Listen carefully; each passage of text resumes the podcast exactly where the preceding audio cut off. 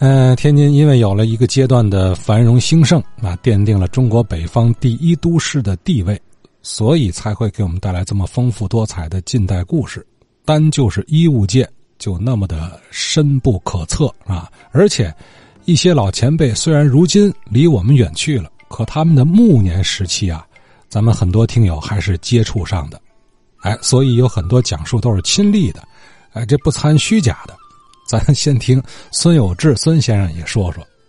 那我前几天听一个大爷说，他们一个老家是清县，他们的一个老乡叫邢西坡，是吧？我就想起来，我叫邢西坡呀，看过病。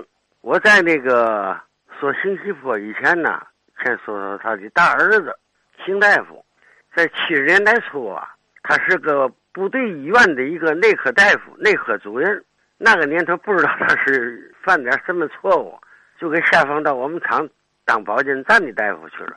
实际上呢，他呢也能看中医，但是呢，他的中医水平呢是好像是不如他父亲在的啊。那时候我们厂的职工都听说他父亲这个是个名医，都让他父亲看去。我呢当时七十年代初也有点毛病，心脏跳得快，那叫心跳过速。后来呢，我一看。都让他这个兴西坡的老大夫给看去，我也去去吧，让他给看看吧。后来我也去了，他家住在哪儿呢？和平区那个兰州道，反正他们家是一个独门独院兴西坡那儿自己有个书房似的，就在那儿看。兴西坡这人呢，我们去以后实际上也不认识啊，原来也没打过交道。哎，这人挺热情的，比平易近人，可以说和蔼可亲。没有一点大教授的架子，我跟他把我的情况说说，他给我号脉看，给我开了三副药，他你先吃看看。哎，我吃完他这三副药啊，挺不错的，我觉着。又去了，他又让我给我开了四副，哎，前前后后一共啊是七副药。从那以后，我这心跳过速，哎，奇迹般就好了，一直到现在，好几十年了啊，我的心脏现在特别好。可是有点遗憾的是嘛呢？在当时那个年代啊，这人的这个思想啊，头脑特别简单，就没想怎么答答谢答谢那个，没有那意识，等于一分钱没花给我看的这个病，所以说我特别现在想起来特别感谢人家。再说我们厂这邢大夫呢，他也是有点遗憾，英年早逝，也是七十年代他五十来岁时候就走了，死了，太遗憾了。他是。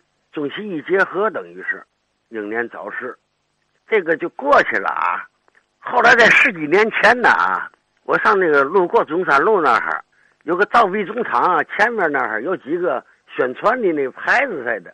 哎，我看见上边有兴西坡介绍的，我再一看那上写着上天津四大名医兴西坡，还有一个哈利田，还有一个姓张的那个是姓嘛，我记不清了。